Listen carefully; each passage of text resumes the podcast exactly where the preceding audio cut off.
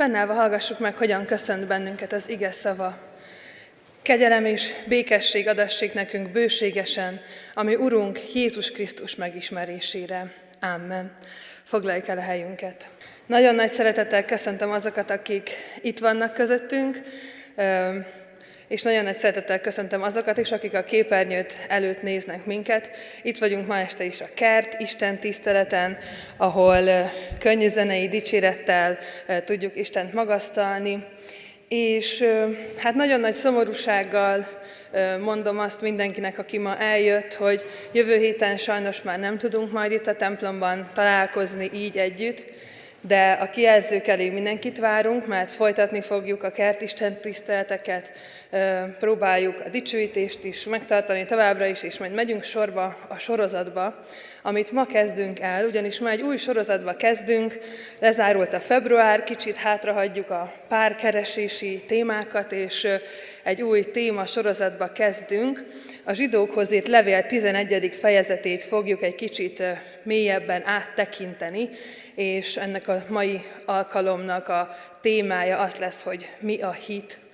Aki ismeri ezt a, ezt a fejezetet ebből a könyvből, az tudja, hogy itt végig olyan emberekről beszél a Szent Író, akik a hitben hősök voltak, úgy is nevezzük őket, hogy a hithősök, akik előttünk járnak, akiktől nagyon sok mindent tanulhatunk arról, hogy mi is a hit, és ebbe fogunk mi is most egy kicsit jobban belemélyedni, erről gondolkodni közösen.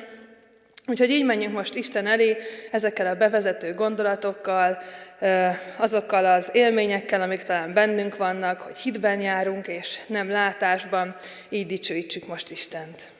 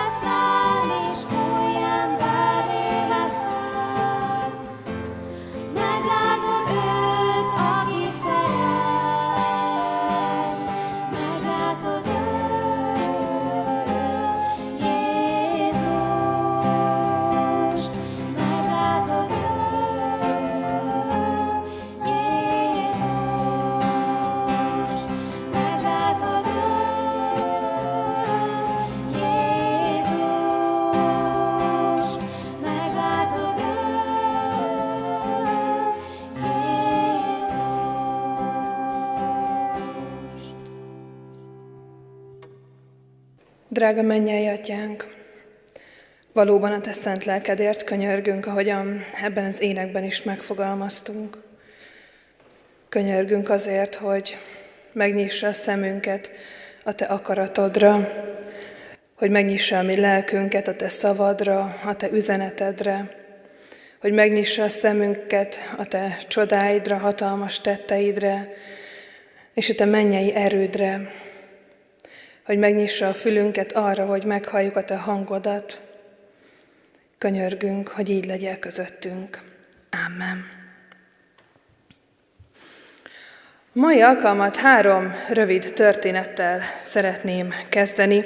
Három emberről, akinek, akinek a története összefügg a hittel, és akinek a történetéből azt hiszem, hogy tanulhatunk is. Ismerek egy fiatal férfit, aki nagyon-nagyon fiatalon bekerült a befolyásos politikai életbe, és egy ideig nagyon jól is tette a dolgát, eleinte mindenben nagyon előjáró volt, mindent jól tett, de aztán, ahogy ez szokott lenni a politikai életbe, kiderültek a magánéleti botrányai, és hát kiderült róla, hogy, hogy egy másik férfinak a feleségét elszerette, és hatalmas botrány került körülötte, mindenki tudott az ügyről, sokan azt javasolták, hogy menesztik ezt a fiatal embert, és amikor így lógott a, a feje felett a, a bárt, hogy mi is lesz vele, akkor ő, ő nagyon-nagyon magába szállt, és nagyon félt, nagyon megijedt attól, hogy mi lesz a jövőjével, hogy hogyan fog tovább élni, mi lesz a karrierjével, és, és egyáltalán az egész életével, azzal a hölgyel, akivel most éppen ilyen jó kapcsolatban vannak. És hát valamilyen csoda folytán egy új esélyt kapott, és megmaradhatott a pozíciójában, és az történt az ő életében, hogy, hogy azok a nehéz pillanatok, percek, amikor ő azt várta, hogy mi lesz a döntés a feje felett, annyira megviselték, és annyira mélyen magába tudott nézni, hogy teljesen új lendülettel tudott újat kezdeni, és úgy a nép vezetőjévé válni, hogy, hogy sokkal nagyobb és fantasztikusabb dolgokat vitt véghez utána, mint előtte, pedig már előtte is nagyon ígéretes ember volt. Aztán ismerek egy olyan hölgyet is, aki, aki hát nagyon mélyen elmerült a, a promiszkuitásnak a, a mélységeibe, és úgy élte az életét, hogy, hogy üzletszerűen is folytatta ezeket a, a tevékenységeket. És ez a hölgy úgy élte az életét, hogy őt legtöbbször kizsákmányolták, megvetették, vagy éppen megpróbálták megvásárolni, és ezért úgy döntött, hogy ő arra adja a fejét, hogy rendben, akkor legyen, mostantól így fogok élni. És hát egyszer történt vele, hogy, hogy találkozott két férfival, akik, akik valamiért nem ezt akarták vele tenni nem kizsákmányolni akarták, és nem megvásárolni őt, és hát ennek a két férfinak segítségre volt szüksége, és ez a hölgy segített nekik, és, és ez az élmény, hogy olyan emberekkel találkozott végre, akik, akik nem csak eszközként tekintenek rá, ez teljesen megváltoztatta az egész életét, és teljesen más utat kezdett el. És még egy férfiról szeretnék mesélni itt az ige hirdetés elején. Ő egy olyan férfi volt, aki ilyen nagyon ilyen igazi alfahím, aki mindig minden társaság élére tudott állni, igazi vezető jellem volt, és, és nem ismerte a félelmet, katona volt, és nagyon sok katona tartozott az ő egységéhez, és egyszer úgy döntött, hogy azt mondja a katonáinak, hogy aki fél, az menjen haza, mert itt nincsen helye azoknak, akik félnek, hanem csak azokkal tudunk csatát vívni, akik, akik nem félnek, és akik oda mernek állni minden erejüket belevetve. Egy ilyen sugallatot kapott ez az ember, és hát a végén egy maroknyi katonája maradt, akikkel egy hatalmas sereg ellen aratott győzelmet.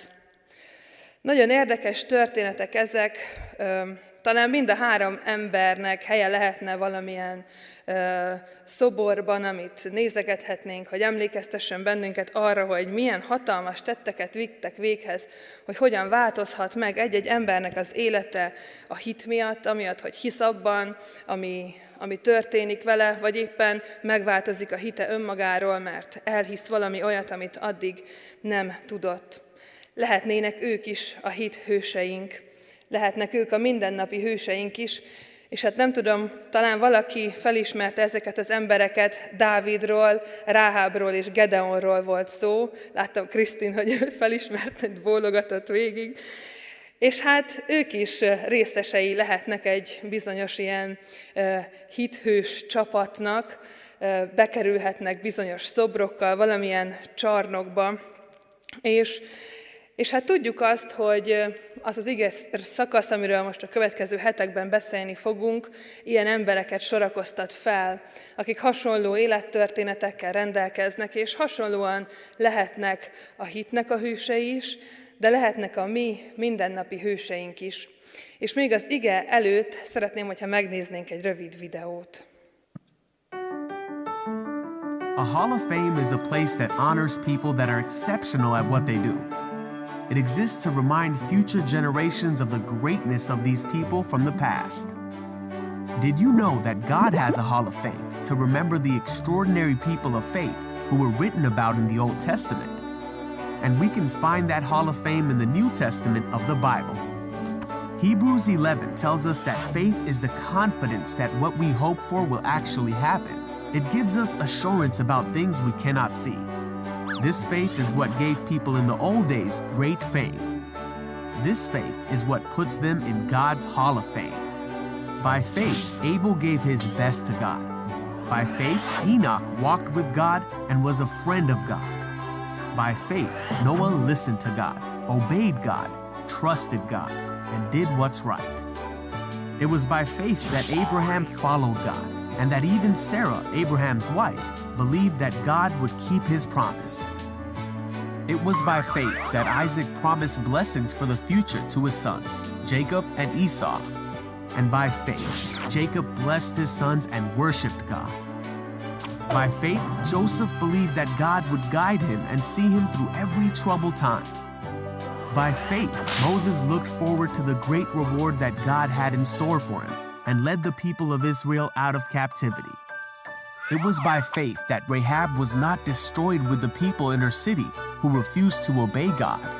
And it was by faith that Joshua led the people of Israel. All of these people became famous for their faith, yet none of them received all that God had promised. For God has planned something better for us, so that only together with us would they be made perfect. So, since God has given us His Hall of Fame of people who have gone before us, and had great faith despite hard times, let us run with endurance the race God has set before us. We do this by keeping our eyes on Jesus, the champion who makes our faith perfect, so that one day God may say, Well done, good and faithful servant, and we may be initiated into his great Hall of Fame. Az igét pedig olvasom a zsidókhoz írt levélből, a tizedik fejezetnek a 38. versétől kezdve. Az én igaz emberem pedig hitből fog élni, és ha meghátrál, nem gyönyörködik benne a lelkem. De mi nem a meghátrálás emberei vagyunk, hogy elveszünk, hanem a hitéi, hogy életet nyerjünk. A hit pedig a remélt dolgokban való bizalom, és a nem látható dolgok létéről való meggyőződés. Ennek a hitnek alapján nyertek Istentől jó tanúbizonyságot a régiek. Hitáltal értjük meg, hogy a világot Isten szava alkotta, úgyhogy a nem láthatókból állt elő a látható. Amen.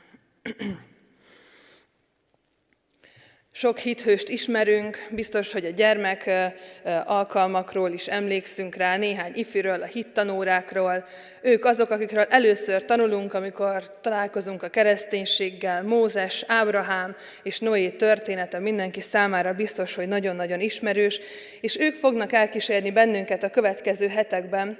De ma bevezetésként még rátekinthetünk arra, hogy mit is jelent a hit. Sokan talán, amikor ezt a kérdést felteszik nekik, akkor egyből ezt az igét tudják feleleveníteni. A hit a remél dolgokban való bizalom és a nem látható dolgok létéről való meggyőződés. Aztán persze vannak mások, akik a Heidelbergi KT-nak a szavaival tudnak válaszolni. Az igazi hit nem csak olyan bizonyos tudás vagy ismeret, melynél fogva igaznak tartom azt, amit Isten az ő igéjében kijelentett nekünk, hanem erős bizalom is, melyet az evangélium által gerjeszt a szívemben a Szent Lélek. És még folytatódik ez a válasz.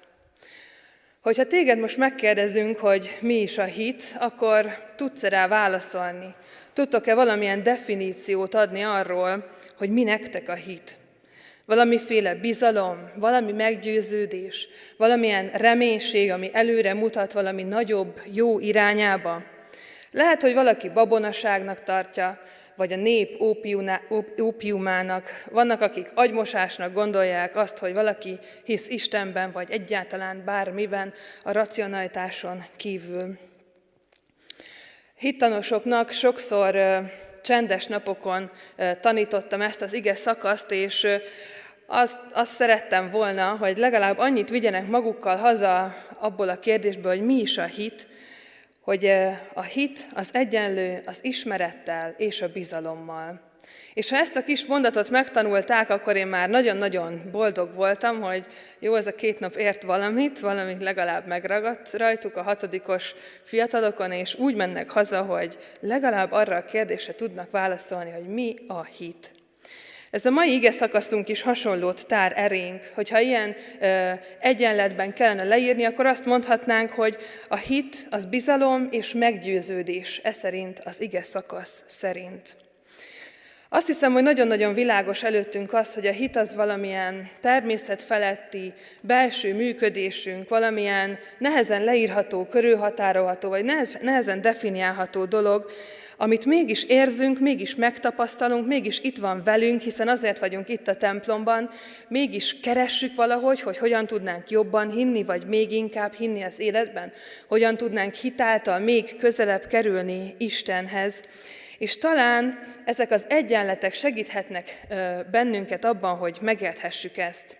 Amikor a gyerekekkel beszélgettünk erről ezeken a bizonyos csendes napokon, akkor nagyon egyszerűen fogalmaztuk meg azt, hogy a hit az csak az, amikor ez a kettő együtt biztosan jelen van.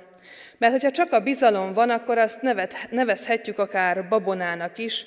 Mi így emlegettük ott abban a, azon a csendes napon, hogy valaki hisz abban, hogy egy fekete macska átmegy a lépcső alatt, akkor nyolc évig csak egy lábúján nő a köröm. Hát ez, valljuk be őszintén, hogy nem valami nagy ismerettel alá támasztott dolog, ez, ez egyfajta bizalom végül is a fekete macskának a, a dolgával kapcsolatban, de hogy, hogy ez valójában egy babonaság, ahol semmilyen alap, alapot nem tudunk adni ennek az egésznek. Hogyha pedig csak az ismeretre támaszkodunk, akkor az egyfajta száraz tudományá válik, amivel alapvetően nincsen gond, de az még nem hit. Hit akkor lesz, hogyha ez az egyenlet minden részé, részéből valamennyi megtalálható bennünk, vagy valamennyivel rendelkezünk. És most, most ezt az egyenletet kiegészíteném úgy, hogy mind a három dolgot, ami ma itt elhangzott, azt beletenném. A hit az egyenlő ismeret plusz bizalom plusz meggyőződés. És azt hiszem, hogy sokat hallottunk és beszélgettünk is már akár az elmúlt hetekben az ismeretről, hogy honnan szerezhetjük meg az Istenről alkotott képünket, honnan tudhatunk meg a legtöbbet az Istenről és az ő dolgairól. A bizalomról is biztosan vannak tapasztalataink, és ma szeretném, hogyha egy kicsit röviden rátekintenénk arra, hogy mit is jelent az a meggyőződés, amit itt ez az ige szakasz tár elénk, ez a meggyőződés ebben a, a szakaszban egy olyan szóval van kifejezve, ami egy olyan tartalmat, ismeretet fogalmaz meg, amit elfogadunk bizonyító erejűnek. Még annak ellenére is, hogy nem láttuk, annak ellenére is, hogy esetleg nem mi tapasztaltuk, hanem másoktól halljuk ezt. És nagyon-nagyon-nagyon nagy kérdés ez életünknek, és a hitéletünknek is, az Istenhez való viszonyunknak az, hogy milyen meggyőződéseink vannak az életben. Mert az életünk tele van meggyőződésekkel. Ha csak arra gondolok, hogy meg vagyok róla győződve, hogy a piros szín nem megy a rózsaszínhez, és ezt nem szabadna együtt hordani, akkor ez is egy meggyőződés. Persze a divat változik, és mostanában biztos minden megy mindenhez. Én általános iskolában a barátnőimmel együtt meg voltam róla győződve, hogy mi soha az életben nem fogunk felvenni szűk szárú farmernadrágot. Hát azóta ez is nagyon megváltozott, és ezek a meggyőződéseink is hasonlóan változnak. Valaki mond valamit valamiről, és azt elhisszük, meggyőző, meggyőzőnek tartjuk az ő szavát, és afelé megyünk mi is, azt hirdetjük mi is, aztán valami megváltozik, valaki más meggyőzőbben ad elő valamit, és az válik a mi meggyőződésünké is. Aztán vannak ilyen mélyebb, berögződött meggyőződéseink is az életben. Meg vagyok róla győződve, hogy a szüleim rosszul neveltek. Vagy éppen meg vagyok róla győződve, hogy nekem vannak a világon a legcsodálatosabb szüleim, és el sem tudnám képzelni, hogy ennél jobb nevelésben részesültem volna. Aztán nagyon-nagyon sokszor hallom ezt a mondatot, meg vagyok róla győződve, hogy én erre nem vagyok képes, erre nem vagyok alkalmas, ehhez én nem vagyok elég. Meg vagyok róla győződve, hogy rám soha senki nem figyel, ezért inkább meg sem szólalok. Meg vagyok róla győződve, hogy ennyi bűnnel és ilyen élettel nem lehet az Isten elé jönni. Meg vagyok róla győződve, hogy nem érdemes minden aprósággal Istent zaklatni, hanem mindent meg tudok oldani én is. Meg vagyok róla győződve, hogy Isten nekem semmilyen feladatot nem szánt az életben, hanem nekem kell azt kitalálnom. És hát folytathatnánk ezt a sort, és biztos vagyok benne, hogy nektek is előjöttek a saját meggyőződéseitek a, az agyatokban ezek, ezeknek a mondatoknak a formájában. Milyen meggyőződéseid vannak, amelyek nem a hitedet erősítik? Milyen olyan meggyőződéseid vannak az életben, amik távolítanak attól az ismerettől és attól a bizalomtól, amit az Isten, Istenbe vet, vetsz és vethetnél? Mire alapozod az ilyen meggyőződéseidet? Milyen tapasztalatok vannak emögött? És mennyire bízol ezekben a meggyőződéseidben? Mennyire befolyásolják ezek, ezek az életedet? Mert itt vannak előttünk ezek a példák. Dávid is gondolhatta volna azt, hogy,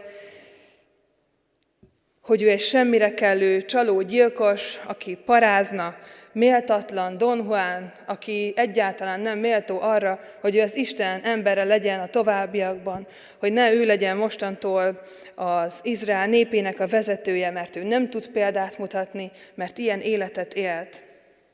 De őt nem ezek az emberi meggyőződései vezették, nem azok a belső rossz hangok vezették, amik azt mondták neki, hogy te nem vagy elég, te nem vagy jó, te nem lehetsz most már király, hanem az a meggyőződés vezette, amit az Istentől kapott, hogy ő ki van választva erre. Emlékszetek a történetre, hogy hány férfit vittek oda, hogy kiválaszták arra, hogy Izrael népének a királya legyen, és Dávid a legkisebb fiú lett végül az, akit úgy előhoztak a, a birkák nyája mellől, hogy hát van még itt egy fiú, és Isten azt mondta rá, hogy ő lesz az. És Dávidnak a meggyőződése ebben a kiválasztásban és az Istennek az ígéretébe volt. És ezért meg tudott állni bűnbánattal úgy Isten előtt, hogy mindazzal, ami ő volt, úgy, ahogy van, mindazzal, amit ő tett, és amilyennek ő gondolta magát.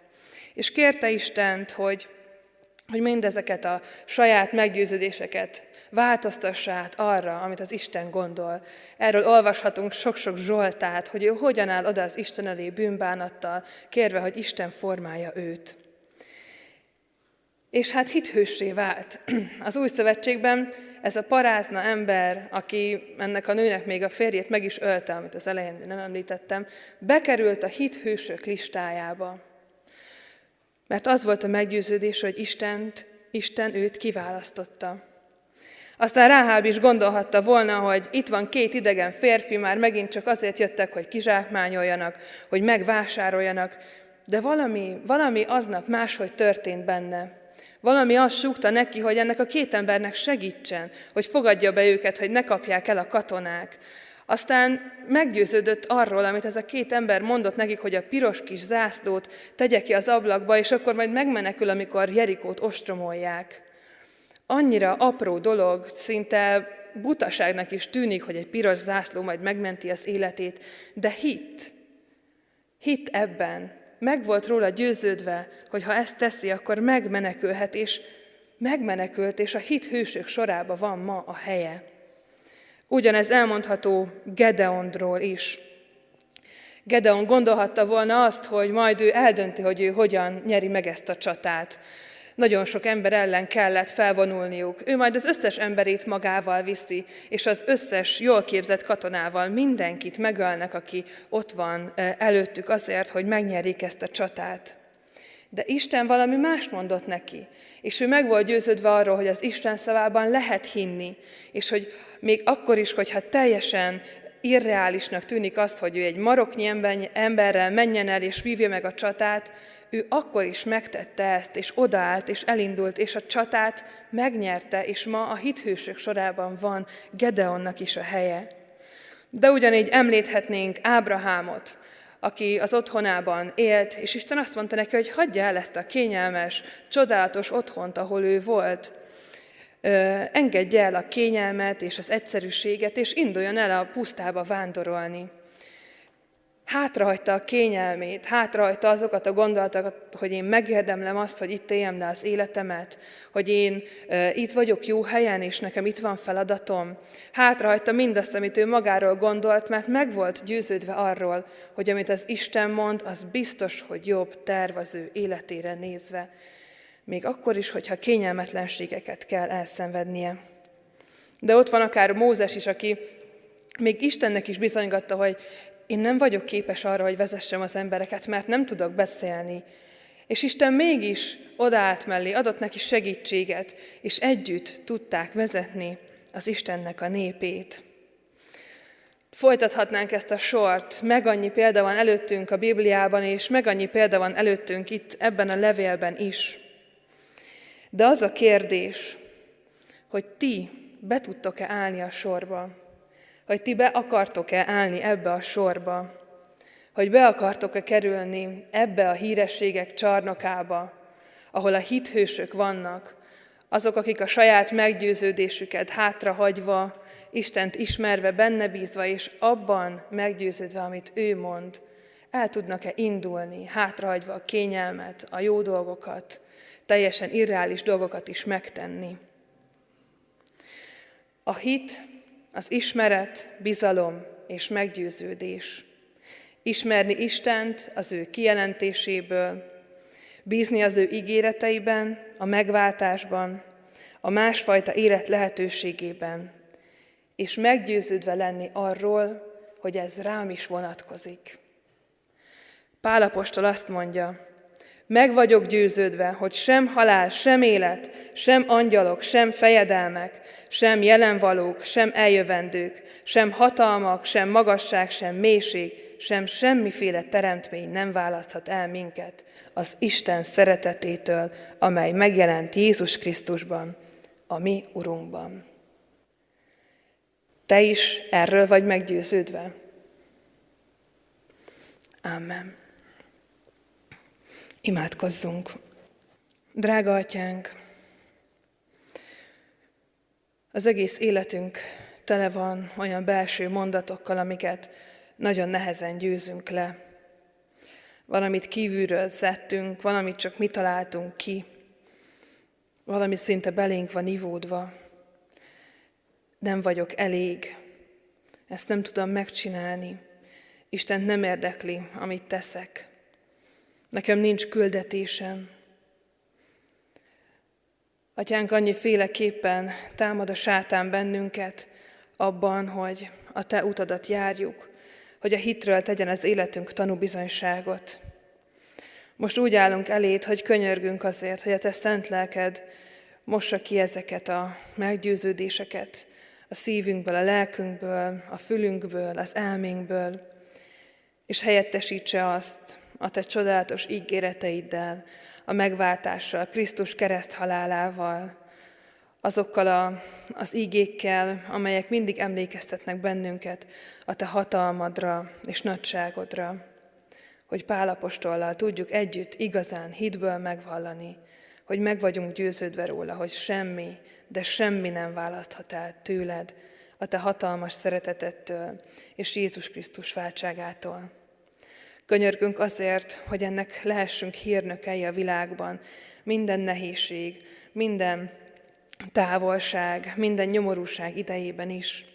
Így könyörgünk most, Atyánk, a világért, az országunkért, könyörgünk a városunkért, mindazokért, akik most a betegségben szenvednek, könyörgünk mindazokért, akik gyászban vannak, mert elvesztették a szeretteiket, könyörgünk azokért, akik egzisztenciális válságokat élnek át, akik elvesztik a munkájukat, könyörgünk a magányosokért, akik otthon vannak egyedül, és könyörgünk azokért is, akik most pedig éppen túl sokan lesznek majd otthon, és nehezen tudják elképzelni azt, hogy a békesség megmaradjon a házukban.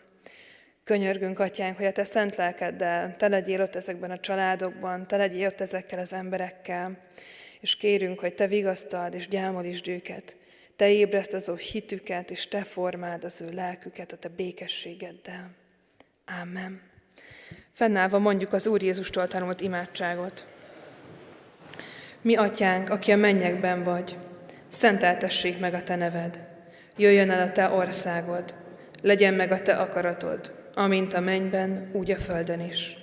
Mindennapi kenyerünket add meg nékünk ma, és bocsáss meg védkeinket, miképpen mi is megbocsátunk az ellenünk védkezőknek. És ne vigy minket kísértésbe, de szabadíts meg a gonosztól, mert Téd az ország, a hatalom és a dicsőség mindörökké. Amen. Foglaljuk el a helyünket, és magasztaljuk és dicsőítsük Istent tovább. Menjünk imádságban így Isten elé.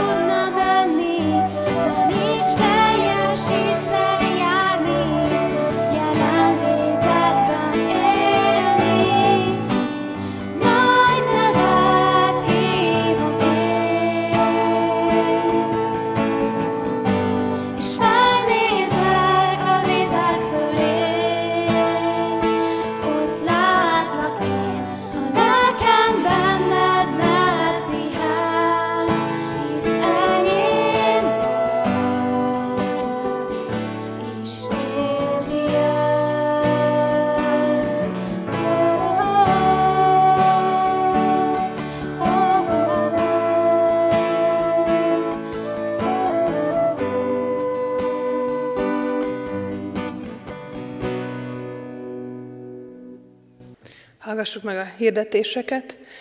Ahogy már az Isten tisztelet elején is említettem, a jövő héttől egy időre ismét megszüntetjük a templomi alkalmakat, de a képernyők elé mindenkit nagyon nagy szeretettel várunk. Vasárnaponként 9 órakor és 17 órakor a gyülekezetünknek a YouTube csatornáján lesz közvetítve, az Isten tisztelet a 11 órai alkalom pedig a Széchenyi Városi Gyülekezet résznek a YouTube csatornáján lesz közvetítve.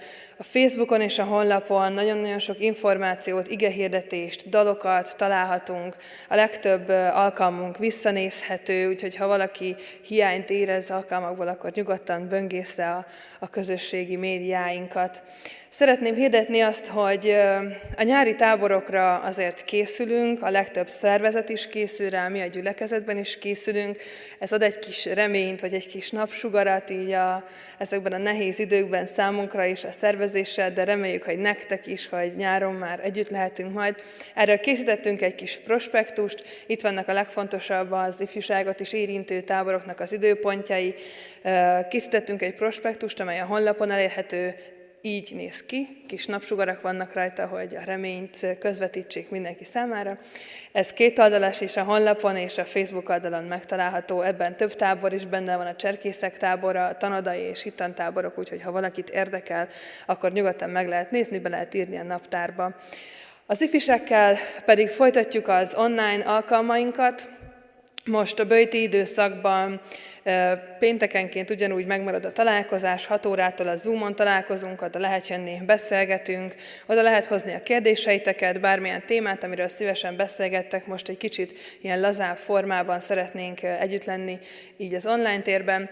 Viszont minden héten készülünk egy bőti kis áhítatos videóval, amit keddenként vagy szerdánként fogunk feltenni a Facebook oldalunkra, ott lehet megtenni, illetve az Instagramra ott lehet megtekinteni, és hétközben pedig ezekhez az ájtatokhoz kapcsolódóan teszünk ki olyan egyéni imádságot segítő kis imalapokat, amelyben ilyen lépésről lépésről le van írva, hogy hogyan érdemes átgondolni ezt az igeszakaszt. Ezt mindenki megcsinálhatja egyedül, vagy megcsinálhatjátok párban, akár egy séta közben, vagy videócseten, vagy a családban, otthon megcsinálhatjátok együtt, próbáljuk azt segíteni, hogy itt a bölgyben egy kicsit jobban el tudjunk csendesedni, valahogy közelebb kerülhessünk majd a húsvét ünnepéhez. Ennyi hirdetni való volt szerintem, úgyhogy most fennállva fogadjuk Isten áldását. A kegyelem legyen mindazokkal, akik el nem múló szeretettel szeretik a mi Urunkat, az Úr Jézus Krisztust. Amen. Foglaljuk el a helyünket, és még a záró énekünket énekeljük közösen.